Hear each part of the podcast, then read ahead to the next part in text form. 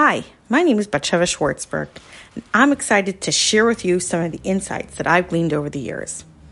I like to think, and I'm sure you do too.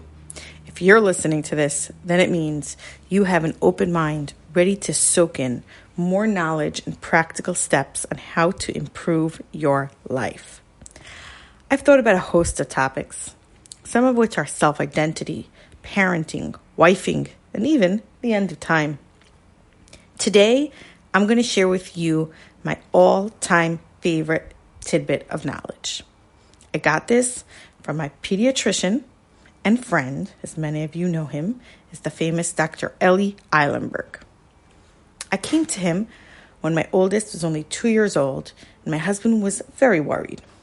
He was always busy, busy with his private parts, talking about them, touching them, and my husband grew concerned. Is this normal? Where did he get these ideas from? We never parented before. Is this what all little two year olds do? I remember, embarrassingly enough, he told me he wanted to dress up like a private part on Purim.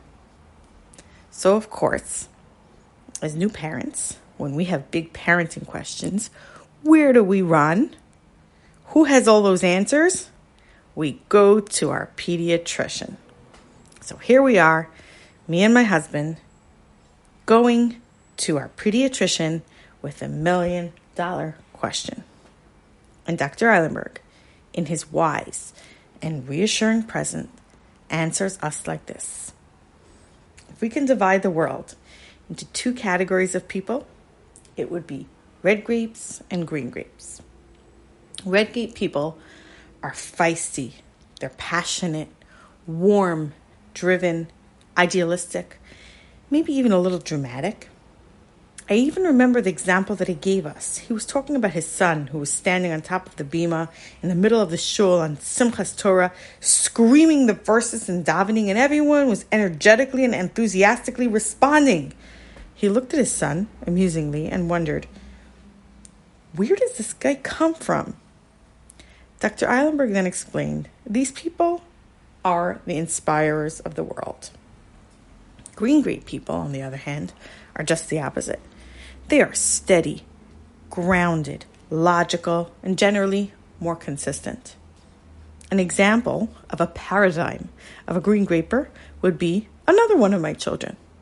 I remember he was just outgrowing his booster seat and learning to sit in a regular chair, and he would throw these wild and loud tantrums. I was at my wits' end. What did he want already? Was the food too hot? Was there too much noise around him? Did he want to eat himself? After the same scenario repeated itself time and time again, I finally figured it out. I was putting him in a different chair every day. He wanted to sit in the same chair next to the window and never change seats. He was looking for consistency. I never taught him to want this. My other kids couldn't care less which seat they sat in every day, but he wanted the same chair next to the window every single day. That, my friend, is a green graper. These people are the ones that bring the inspirers' ideas into action. They are the doers of the world. Of course, you can be a mix of both. Very few people are black and white, but every person will be leaning towards one or the other. And you know how to tell if someone is a red grape or a green graper? Very simple. Take two bowls of grapes, one filled with red grapes and the other with green, and place it in front of the person. I promise you, you will figure out in a few seconds what color grape they are. Dr. Eilenberg told us your two year old son is very clearly a red graper. Now, go on home, try this on your own. Try it on your spouse. Try it on your children. Try it on your parents. My friend recently sent me a picture with two colored grapes in front of her son. His hand was dug deep inside the green grape bowl. I've yet to see this fail. Enjoy.